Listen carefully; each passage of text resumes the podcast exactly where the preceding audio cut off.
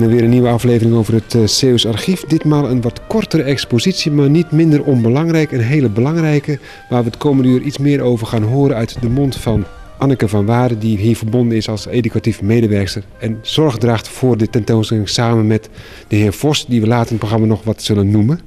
Anneke, ik zie hier als ik beneden sta weer het prachtige banier. Ik zie het, het oude huis hier van het Perrenhuis, waar in de keuken de expositie in één zaaltje gevestigd is. Een portret van een Joods uitziende man met een baardje. Manasse ben Israël lees ik, zijn leven en werken van 1604 tot 1657. Een tentoonstelling die duurt tot 3 februari 2007. Waarom een tentoonstelling gewijd aan één man? Omdat het een hele belangrijke man is geweest. Zijn relatie met Middelburg is uh, eigenlijk toevallig. Maar het is in Nederland een hele uh, belangrijke figuur geweest. Het is eigenlijk de bekendste en beroemdste rabbijn uh, in, de, in de Nederlandse geschiedenis. Omdat hij hier uh, toch ook een stukje van zijn leven heeft liggen. In, in, in de vorm eigenlijk van, uh, van zijn zoon, die hier begraven is. En hij is zelf in Middelburg overleden. In 2007 is dat 350 jaar geleden. En daarom is het uh, van belang, denken wij, en dacht met name de stichting uh, Synagoge Middelburg, om aandacht te besteden aan Menasse ben Israël, die toch uh, op die manier wel verbonden is met Middelburg. Want Middelburg heeft iets met het Jodendom. Hè? Er zijn nog steeds zichtbare plekken aan te wijzen in Middelburg die iets met het Jodendom te maken hebben. Ja, uh, we zeiden zo even al, Samuel uh, uh, Menasse ben Israël is de zoon van Menasse ben Israël. En hij ligt begraven op de Portugees-Joodse begraafplaats aan de Jodengang. En dan heb je natuurlijk ook nog de Hoogduitse of Ashkenazische begraafplaats aan de Walenzingel. En je hebt de Joodse synagoge aan de Herenstraat. En dan heb je ook nog, dat huis staat er nog, een huis aan de Ruaanse Kaai. Dat was van Giacomo de Pinto uh, in de 17e eeuw. En da, dat was de huissynagoge van de Portugees-Joodse gemeenschap. Zullen we eens een keer over het leven gaan hebben van die Manasse ben Israëls? In wat voor tijd hij leefde, waar hij geboren is? Ja, hij is geboren in uh, 1604 in uh, Lissabon. Zijn ouders waren vlak daarvoor gevlucht uit Spanje. Um, ze waren namelijk uh, gedoopte Joden, want Joden moesten uh, uh, zich gedwongen laten dopen en zich tot het christendom bekeren onder de Spaanse koningen Ferdinand en Isabella. Uh, en als ze het niet deden, dan werden ze zwaar vervolgd uh, of gemarteld of wat dan ook. Dus uh, heel veel Joden hebben dat gedaan, maar die zijn toch in het geheim wel Joods gebleven. En zijn hun Joods godsdienst blijven beleiden en de Joodse rituelen blijven uitoefenen. maar als ze dat deden en men kwam erachter van de Inquisitie, dan waren de straffen niet, niet mals. Dus op een gegeven moment zijn de ouders van Menasse ben Israël die zijn uh, gevlucht vanuit Spanje naar Lissabon. En uh, op een gegeven moment werd, was het daar ook niet meer veilig. De, de vader van Menas is zelfs opgepakt en, en gemarteld. En toen is het gezin gevlucht, toen hij tien jaar oud was, gevlucht naar, via Frankrijk naar Amsterdam. Even voor de goede orde, het was nog steeds, hij heette op dat moment niet, nog niet Manasse ben Israël, want hij had een andere naam als in zijn geboorteregister, om maar zo te zeggen. Ja, ja, ja. Hij heette uh, uh, Manuel Diaz Suiro, als ik het goed uh, uitspreek. En in het, toen, ze in, toen het gezin in Amsterdam is gekomen, toen heeft de vader van Manasse, die heeft zelf de naam Jozef ben Israël aangenomen. En zijn ene zoon noemde hij Manasse en zijn andere zoon noemde hij Ephraim. En zijn vrouw die uh, heeft de naam Rachel aangenomen. Dus het waren echt de Joodse namen. En ze zijn in Amsterdam ook weer openlijk de Joodse godsdienst gaan beleiden. Want dat kon in de Nederlanden, want er was vrijdom van godsdienst. Was dat de reden om naar Amsterdam te gaan, vanuit Portugal naar Amsterdam? Ja, dat was de reden om, omdat hier vrijheid van godsdienst was, was dat de reden om naar de Nederlanden te komen. Ja.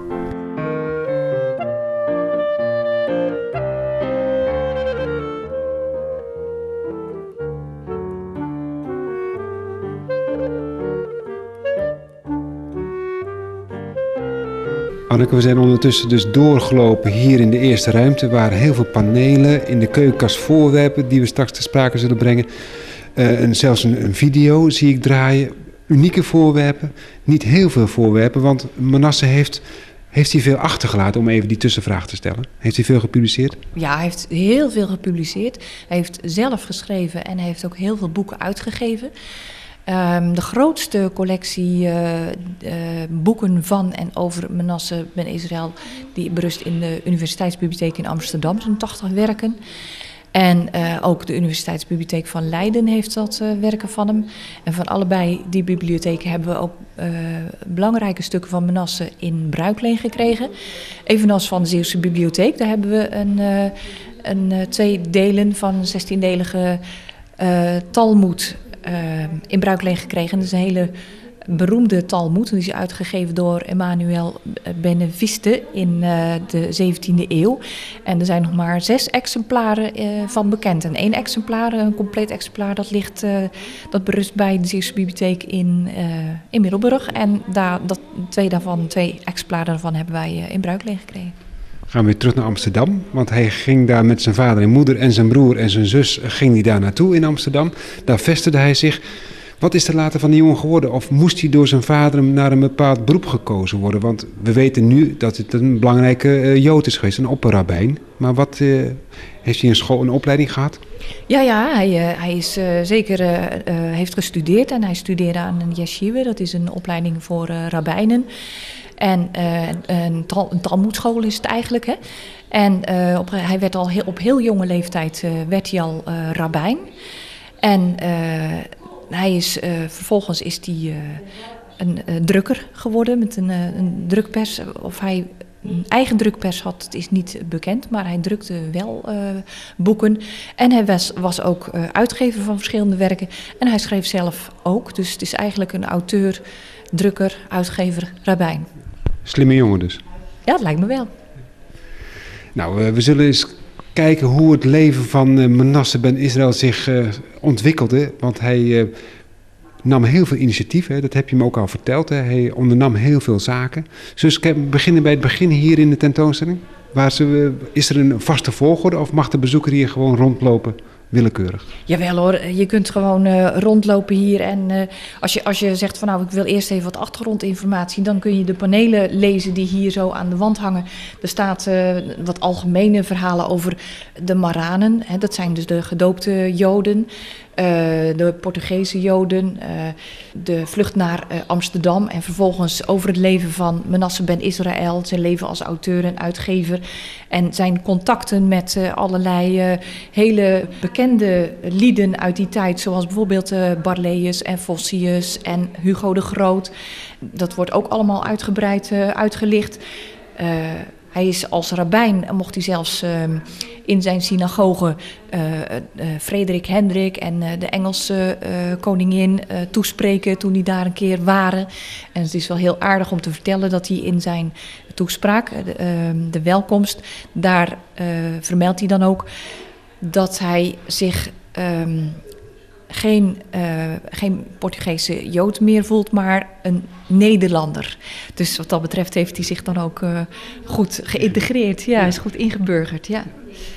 Er zijn niet veel afbeeldingen van een bekende, want we zien hier eigenlijk maar één bekende, bekende afbeelding toen hij 38 was. Ja, dat is een uh, portret van uh, Salmon Italia. Dat is uh, een Joodse kunstenaar. En dat is het enige portret waarvan we zeker weten dat het Menasse ben Israël, Israël is. Het staat ook keurig netjes in het randschrift vermeld. En links van het portret staat dan inderdaad zijn leeftijd. Maar het allerberoemdste en bekendste portret van hem is gemaakt door ehm, Rembrandt. En dat hebben we hier ook liggen. Dus we hebben een prachtig portret van Rembrandt, maar nu zeg ik wel het allerbekendste en beroemdste portret van hem. Dat werd, tot, uh, tot, uh, werd heel lang aangenomen dat het een portret van Manasseh ben Israël is.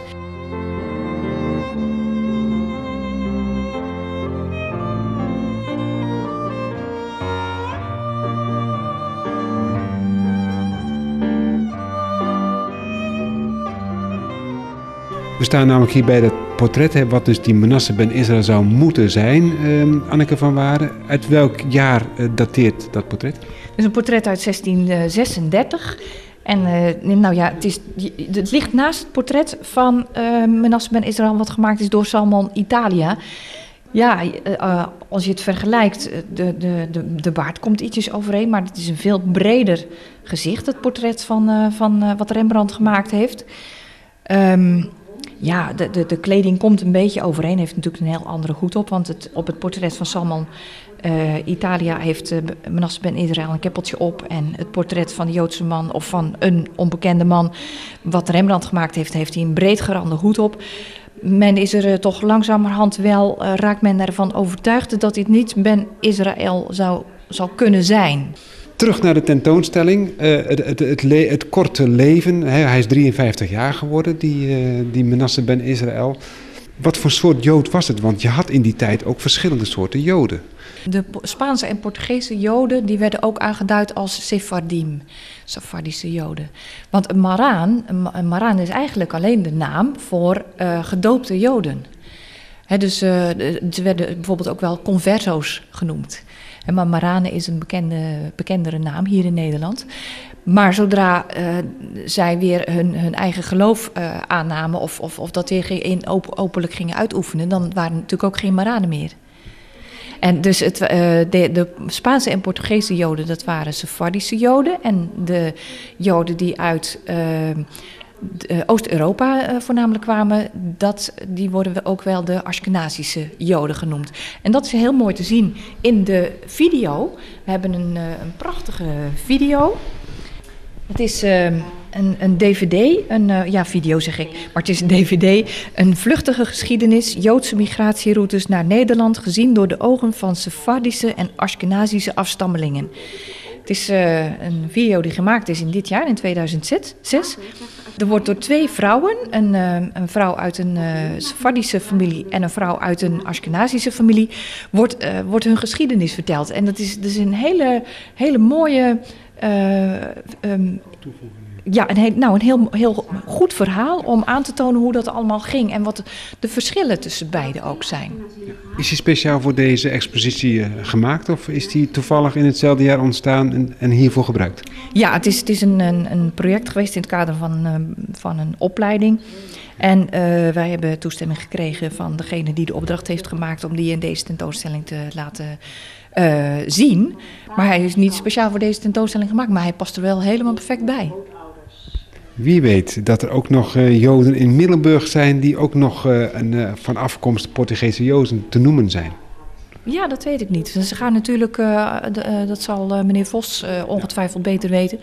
En ze gaan wel natuurlijk, er is maar één synagoge en dat is een Ashkenazische synagoge. We lopen even door en luisteren ondertussen even naar de typische Joodse muziek hier, die ook hier af en toe te horen is tussen de video's door klezmermuziek.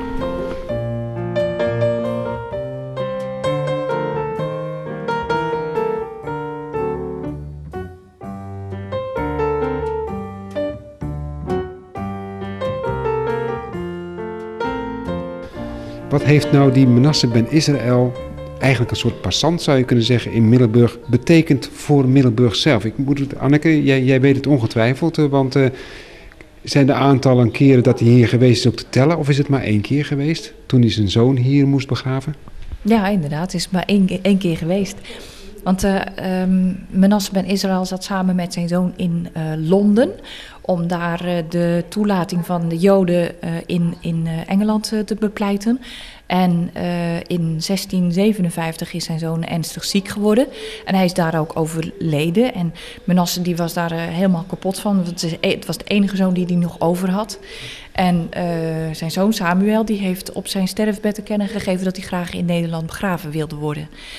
En dat heeft Menasse dan ook uh, gedaan. Hij uh, heeft zich ingescheept uh, en heeft zijn zoon vergezeld naar, naar de Nederlanden. En ja, hij had familie in Middelburg wonen. Het, misschien is het zo geweest dat ja, als je iemand gaat begraven, ga je misschien toch je familie opzoeken. Hij had verder geen familie meer, want iedereen was overleden. Um, toen kwam hij daarbij, dat was familie van zijn vrouw. Abravanel heette die met haar achternaam. En die wonen in Middelburg. Hij is daar gelogeerd geweest. Heeft uh, zijn zoon begraven op de Portugees-Joodse begraafplaats in Middelburg. En um, hij was in Londen al ziek geworden. Of hij inmiddels beter was of hersteld, dat vermeldt de historie niet. Maar in ieder geval, um, nou ja, hij is, twee maanden later is hij hier in Middelburg overleden.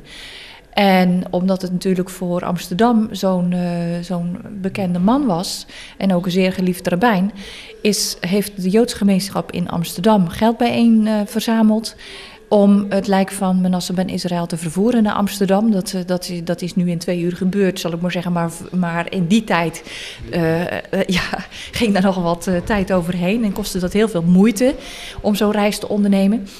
En um, daar is hij begraven op de uh, Portugees-Joodse begraafplaats uh, in Ouderkerk aan de Amstel. Een hele grote begraafplaats. En um, daar lag ook zijn vrouw en zijn andere zoon. Maar waarom was hij in Londen? Je hebt het al heel even verteld, hè, om dus de Joden, om, hij was een pleitbezoger voor de Joden, hè, om ze dus uh, in vrijheid te laten leven in, in Engeland. Ja, want sinds uh, de uh, eh, 13e eeuw waren de Joden verdreven uit Engeland en mochten ze niet openlijk hun godsdienst be beleiden. En Menasse met Israël die heeft gepoogd om daar iets aan te doen. En die heeft een, een uitgebreid stuk gemaakt en gedrukt voor een, een brief aan, aan de Lord Protector van Engeland, uh, Oliver Cromwell. Uh, nou, daar stond dus een verzoek in uh, om toelating van de Joden in Engeland en dat ze openlijk hun godsdienst mochten beleiden en synagoges mochten bouwen.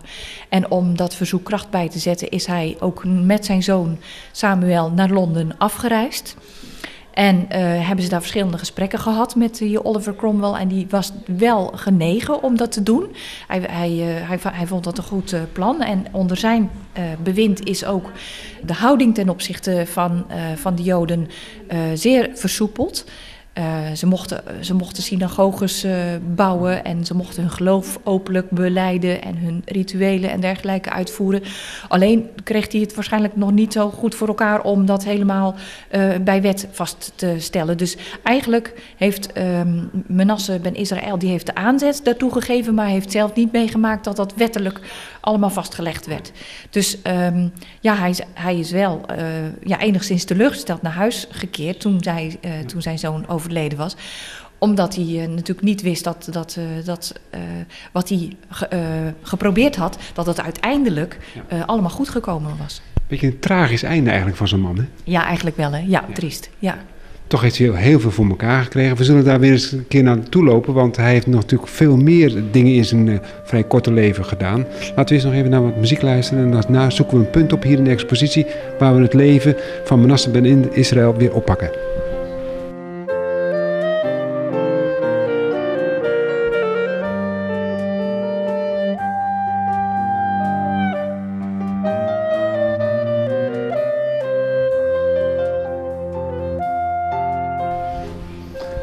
In het Zeeuws Archief tot en met 3 februari 2007 een prachtig ingerichte expositie over Manasse ben Israël. Een man die wellicht bij u niet bekend is, maar van onschatbare waarde is geweest voor de Joden die hier in Europa en in Amerika dus uh, hun vrijheid kregen. Mede ook door misschien wel Manasse zelf. Want Anneke, mag ik dat zo een beetje kort door de bocht zo zeggen?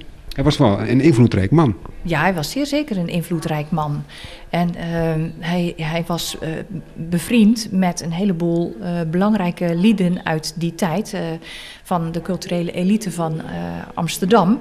Ehm, hij was inderdaad een leermeester van bijvoorbeeld Spinoza. Dus nou, dat is wel. dus, Spinoza is zo ehm, belangrijk dat hij zelfs in de, in de Nederlandse kanon is opgenomen. Spinoza is, is uh, bij een groot publiek natuurlijk veel belangrijker dan Menasse. Anneke, twee boeken hier in de vitrine. Hij heeft ruim 80 publicaties op zijn naam, dat heb je me eerder verteld. Twee dezelfde boeken, twee verschillende talen, Latijn en uh, Portugees of Spaans. waarom heeft hij zo'n boek gepubliceerd? Nou, in dit, dit, deze eerste twee boeken, dat is uh, Conciliador, dat is het Spaanse, de Spaanse tekst. En Conciliator, dat heeft hij het in het Latijn laten vertalen. En dat is een, um, een verhandeling over de schijnbare tegenstrijdigheden in de Bijbel. En ehm, het, meest opmerkelijke van dit boek is dat er uh, behalve Joodse bronnen ook christelijke kerkvaders zijn gebruikt. En dat was in die tijd heel erg uh, bijzonder, omdat ehm, ehm, ja, christelijke mensen die haalden geen Joodse bronnen aan en andersom was dat ook zo. En dit was heel bijzonder en om dat voor uh, de, de christelijke wereld ook toegankelijk te maken, is dit boek in het Latijn vertaald. En het aardig is, het is in, Frank, in, in, uh, of, uh, in Amsterdam is het gedrukt. Maar um, wat deden ze nou als, als het uh, een beetje controversieel was, zo'n boek? Dan zetten ze er gewoon Frankfurt onder. Zodat het niet, zogenaamd niet in Amsterdam gedrukt was. Leuk detail.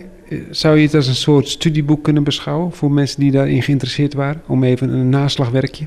Nou, dit is zeker een, een naslagwerk. Ja, ja, ja, zeker. Ja meer boeken. Je hebt het al eerder gezegd, hè, het beroemde, uh, eigenlijk enige portret, een, een ets van uh, Manasseh ben Israël. Ook een boek uh, wat, wat hij geschreven heeft. Ja, dit is een boek Nishmat Hayim, als ik het goed uitspreek. Het is ook een boek van Manasseh ben Israël. Het is gedrukt in, in Amsterdam in 1652. En daarin staat een, het beroemde portret van Manasseh ben Israël, wat gemaakt is door Salmon Italia in 1642. In welke taal is dit boek geschreven? Want hij was nogal meertalig. Ja, in het Hebreeuws. Hij drukte heel veel boeken in het Hebreeuws en in het Spaans. En uh, sommige boeken zijn ook uh, vertaald in het Latijn. En was Nederlands ook nog uh, belangrijk in die tijd? Of is er geen Nederlandse uitgave bekend? Dat weet ik niet. Nee, hè? nee, nee want dat was in die tijd zo. Hè? Dat, het, het, was veel chiquer om het in een andere taal te doen. Ik, ik geloof dat hij alleen in het Spaans en in het Hebreeuws drukte. Dus hij was wel geïntegreerd, maar in de taal nog even niet. Nee, blijkbaar. Maar, maar, misschien was het helemaal niet te doen gebruikelijk. Eh, en hij, zijn grote verdienste is natuurlijk geweest dat hij, uh, dat hij vooral heel veel boeken in het, uh, in het Hebreeuws heeft gedrukt. Wat natuurlijk toch voor drukken een hele uh, moeilijke lettersoort is. En veel toegankelijker voor al die Joden die dat konden lezen. Ja, precies. Ja. Dus daar heeft hij zijn waarde ook weer bewezen. Het portret van Rembrandt, hè, een hele bescheiden druk. Er zijn waarschijnlijk meerdere afdrukken van bekend, denk ik. Ja. Het ziet er heel mooi en fijn uit.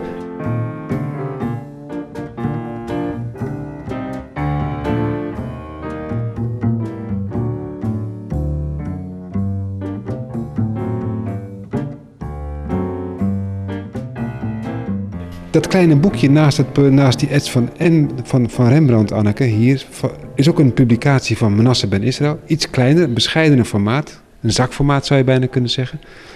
Wat is de inhoud van het boekje? Waar gaat het over? Nou, de, de, het meest bijzondere aan dit boekje is eigenlijk dat het vier etsen van Rembrandt bevat. En uh, we hebben dus in deze tentoonstelling uh, wel vijf plaatjes die gemaakt zijn door uh, Rembrandt. Uh, waarvan je er natuurlijk maar twee ziet. Want het is, uh, die, die andere die vier die zitten in een boekje en we kunnen er maar één laten zien. Het is een, een, een prent waarop staat dat David de reus Goliath velt met een steen. En dit boekje, Piedra Gloriosa, dat is dan ook een ehm, ja, mystiek werkje. En dat gaat over uh, de rol van een luisterrijke steen in, in de Bijbelse geschiedenis. En uh, die steen, die uh, zou door, een steen zou door Gods hand het beeld van Nebukadnezar hebben verwoest. in die hij had in een droom. En uh, een steen die de rol, een rol speelde in de droom van Daniel. En de steen waarop Jacobs hoofd rustte toen hij droomde dat de engelen van een ladder naar beneden uh, kwamen uit de hemel. En de steen die we hier zien waarmee de, David de reus Goliath versloeg. En daar gaat dit, handelt dit boekje over. Het is een boekje wat ook in het Spaans is gedrukt. En het is zo bijzonder vanwege um, die vier prenten van Rembrandt, want er zijn uh, op de hele wereld maar vier geïllustreerde uh, exemplaren van dit uh, boekje bekend. En er zijn meerdere exemplaren, maar er zitten de illustraties niet in. En één van die exemplaren is in de Universiteitsbibliotheek in Leiden. En dat hebben wij dan hier in Bruikleen gekregen. Een andere exemplaar is in het Rembrandthuis. En dan zijn er nog twee exemplaren. Mooi detail. Prachtig boekje waar je aan voorbij zou gaan als je dus dat uh, niet allemaal zou weten, Anneke van Waarden, met die prachtige tentoonstelling. Een wat groter boek ligt ernaast. Um, ik zie ook weer, uh, waarschijnlijk weer het portret van Men Manasseh ben Israël. En nu komt Cromwell weer om de hoek kijken, waar we het net al over gehad hebben, die Oliver Cromwell. Ja. Ja, omdat het natuurlijk toch wel heel erg uh, belangrijk is geweest dat uh, Menasse uh, in die tijd de toegang van de Joden is wezen bepleiten in Engeland. Wilden we daar natuurlijk in deze tentoonstelling ook niet aan voorbij gaan. En we hebben een boek in bruikleen gekregen waarin. Ehm, uh, al die uh, uh, petities die ehm, Menasse ben Israël heeft geschreven in facsimile zijn uitgegeven. En inderdaad, je ziet het hier weer ook weer, hè, dat is dat portret van Rembrandt, wat verondersteld wordt Menasse ben Israël te zijn, dat is hiernaast afgedrukt. Het is eigenlijk een, een, latere uitgave. Ik lees ook 1901, hè, dus dat het dus uh, gebonden en verzameld is. Uh, alles wat Menasse dus in Engeland voor elkaar heeft weten te krijgen, maar niet de afloop van heeft meegemaakt. Nee, precies. Ja, dat is, uh, ja, dat is tragisch. Ja. ja. Laten we eerst nog eens even naar wat muziek luisteren. Dan gaan we ook eens naar kijken naar hoe die Portugees-Joodse begraafplaats in Middelburg eruit ziet. Wat Menasse daarover te melden heeft.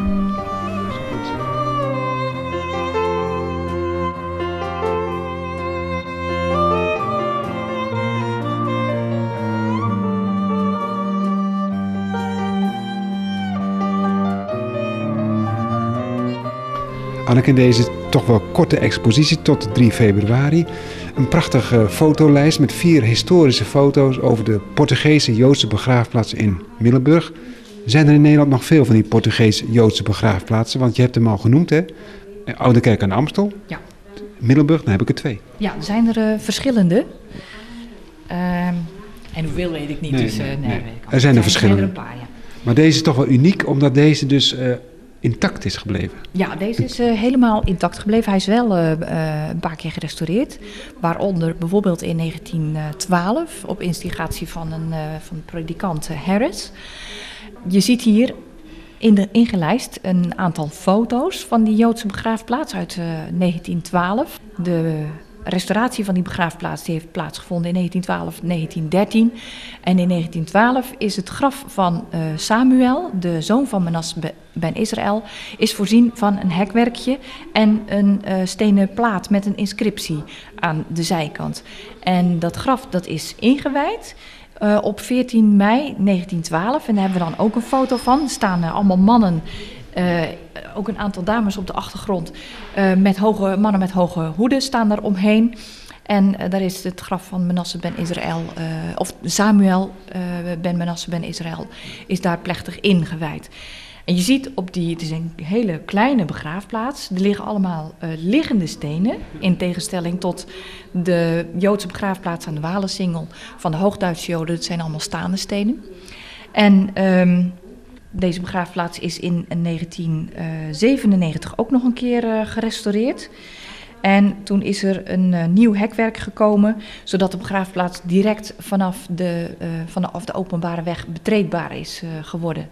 En er zijn een aantal graven Um, zijn geprepareerd en gereinigd. En er werd ook een looppad aangelegd. Maar dat was hier zo op deze foto zie je het natuurlijk nog niet zien, want deze zijn van 1912. Maar toen is het ook al uh, netjes opgeknapt. Het is, het is, een beetje verborgen. Je moet weten waar het is. En de inscripties zijn voornamelijk op de, op de grafzerken zijn voornamelijk Portugees. En er zit een aantal, een aantal uh, zesstenen hebben een Hebreeuws opschrift.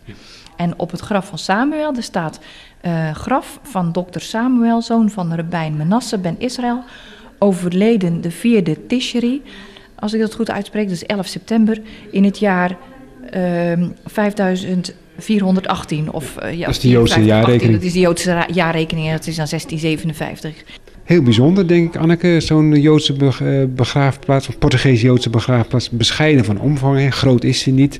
Maar wel belangrijk genoeg voor alle uh, Joden-ambassadeurs die hier naar Middelburg komen. Want de burgemeester uh, neemt altijd de mensen mee of zij willen zelf die begraafplaats bezoeken.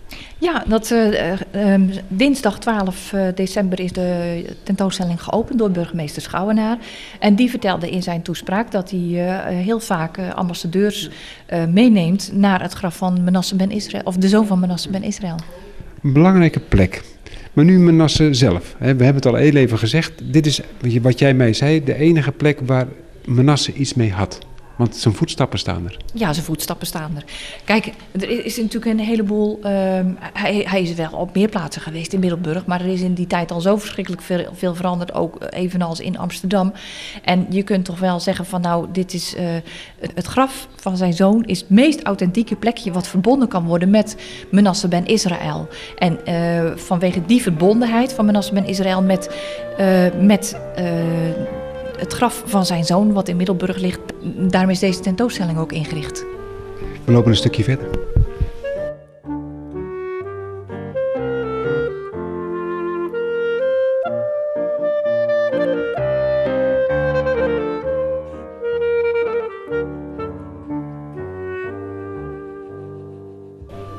Een bescheiden, intieme expositie over Manasseh ben Israël, omdat zijn zoon begraven ligt hier op de Portugees-Joodse begraafplaats. Hij zelf in Oude Kerk aan de Amstel. Maar als man, als Joodse rabbijn van onschatbare waarde, niet alleen maar voor Nederland, voor Europa, mag ik ook wereld gelijk zeggen? Ja, vast wel. Ja, want hij is in, in, overal in, in, eh, in allerlei grote bibliotheken over de hele wereld liggen boeken van hem. Een beetje onderschatte man, eh, die misschien eh, ook nog eens een keer wat duidelijker eh, in het voetlicht komt middels deze expositie en andere exposities. Anneke, in de keukenkast heb je bijzondere Joodse voorwerpen neergezet die met de traditie te maken hebben. Ja, het zijn niet zozeer voorwerpen die echt te maken hebben met de Sephardische Joden, maar eh, we weten van een prent die hier ook hangt dat eh, de, de gebedsmantel en de gebedsriemen eh, ook wel degelijk door de Portugese Joden werden gedragen. En ehm, iemand een, van de Joodse gemeenschap die is bijzonder vriendelijk geweest om zijn gebedsmantel, wat, wat een heel persoonlijk eigendom is, en gebedsriemen voor op het hoofd en om, om de arm, om die in bruikleen te geven voor de tentoonstelling. Daar zijn we ook heel erg blij mee. Dus het zijn eigenlijk voorwerpen die in de tijd van Manasseh ben Israël ook door hem eh, waarschijnlijk ook gedragen zullen zijn geweest. Ja, want die gebedsmantel die, eh, wordt, eh, en die gebedsriemen die worden speciaal aangedaan om, en gebruikt bij het ochtendgebed.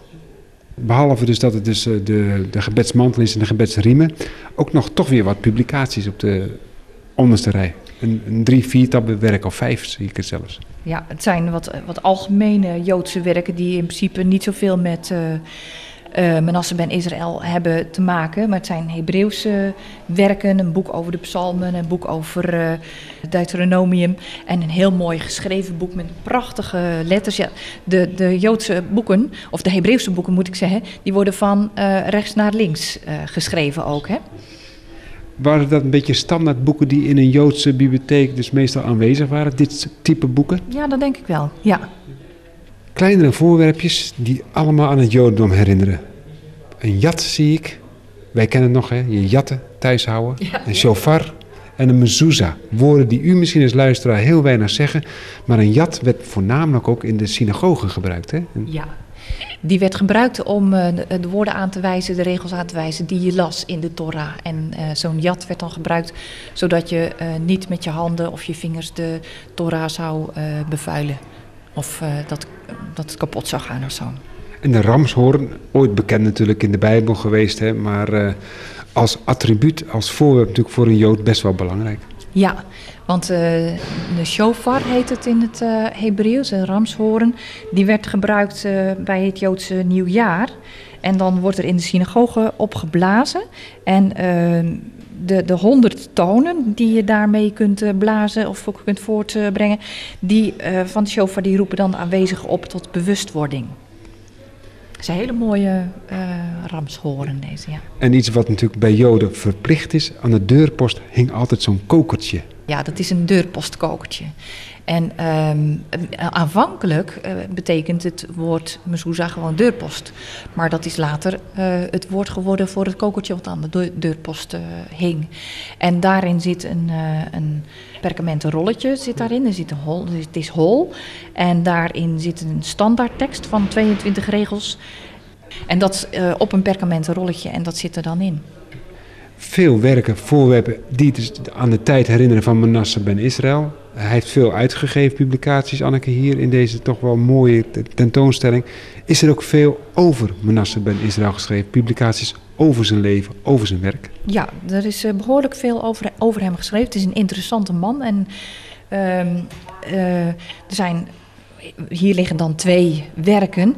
Uh, een, een, een, grote bibliografie van al zijn uitgegeven werken. En een boek in het Engels, Manasseh ben Israel and His World. Met allerlei uh, bijdragen van diverse specialisten.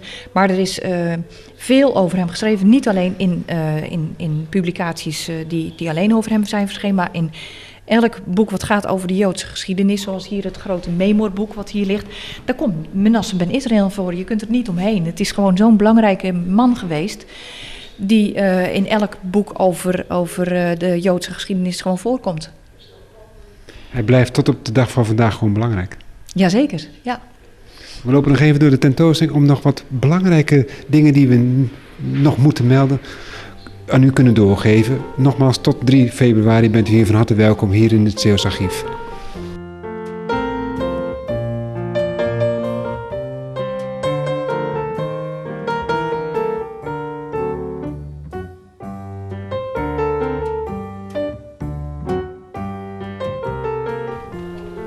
Van Waar, hier in de souterrain van het Zeeuws Archief uh, staan we voor een prachtige plattegrond.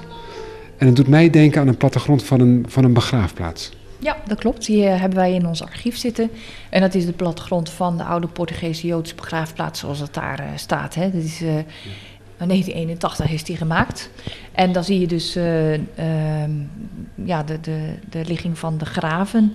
En dan is nummertje 26. Dat is dan de, het graf van Menasse. En daaronder, er is toen een heel project geweest waarbij alle stenen van de, uh, van de begraafplaats, zowel de, Joodse, de Portugees-Joodse begraafplaats als de Hoogduits-Joodse begraafplaats, die zijn allemaal gefotografeerd. En daar hebben we in het Zeeuws een complete documentatie van.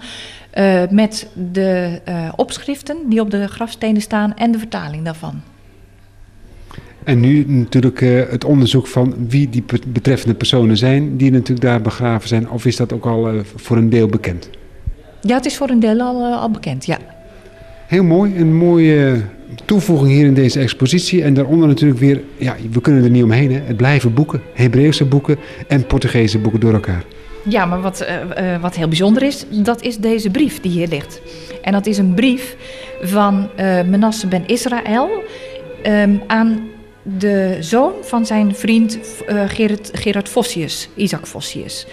En die Isaac Vossius die was uh, bibliothecaris van, de, van koningin Christina van Zweden. En die koningin Christina van Zweden die had het plan opgevat om een enorme uh, bibliotheek aan te leggen. En dat zag Menasse wel zitten om daar bijvoorbeeld uh, de leverancier van te worden. Want op die manier zou hij een hele grote Joodse bibliotheek kunnen aanleggen. Zowel door dingen te verzamelen en daaraan te kunnen toevoegen, of uh, door ehm, zelf boeken uit te geven. Hij heeft ook uh, een heleboel boeken aan haar toegestuurd. Van zowel zichzelf als boeken die hij verzameld had, die hij belangrijk vond. Um, maar op een gegeven moment uh, was dat hele plan afgelopen. Want toen heeft koningin Christina zich bekeerd tot het katholicisme en is afgetreden. En toen is ze vertrokken via de zuidelijke Nederlanden. Uh, ze heeft nog een tijdje in Brussel gezeten, is naar Rome vertrokken. En deze brief, dat is uh, de, een van de vier brieven die bewaard is gebleven van Manasse ben Israël aan Isaac Vossius. En een daarvan hebben wij hier dus in bruikleen gekregen, dat is heel bijzonder. En dat gaat over, uh, dan heeft Manasse het plan opgevat om uh, Christina in Brussel uh, te gaan bezoeken. Want um, hij zat erg krap bij kas. En zij was hem eigenlijk nog geld schuldig. Want er was nooit betaald geworden voor de boeken die hij allemaal aan haar geleverd heeft. Maar ja, ze is toen al spoedig weer vertrokken. Dus er is uh, verder niks meer van terecht gekomen. Leuk verhaal, want het was natuurlijk ook een beetje een ondernemertje. Een uitgever en een boekverkoper, want hij moest ook aan zijn geld komen natuurlijk. Ja, ja, ja zeker. Ja. En uh, ja, hij heeft uh, vrij veel geldproblemen gehad. Het was erg, uh, erg triest. Maar het was wel zo en ik kan me heel goed voorstellen dat hij dan toch wel wilde proberen om het geld wat mensen hem nog schuldig waren, om dat nog, nog betaald te krijgen, uiteraard. Wie tegen een Jood zegt wie is Manasseh ben Israël, die weet, zal ongetwijfeld als antwoord krijgen van dus dat het een belangrijk, invloedrijk man was. We hebben het al heel eventjes gezegd. Hij reisde overal. Hij kwam van, Port van Spanje, Portugal, Amsterdam, Londen. Ook in Amerika is hij, is hij daar geweest of is hij daar van invloed geweest? Ja, hij is daar van invloed geweest. Ja.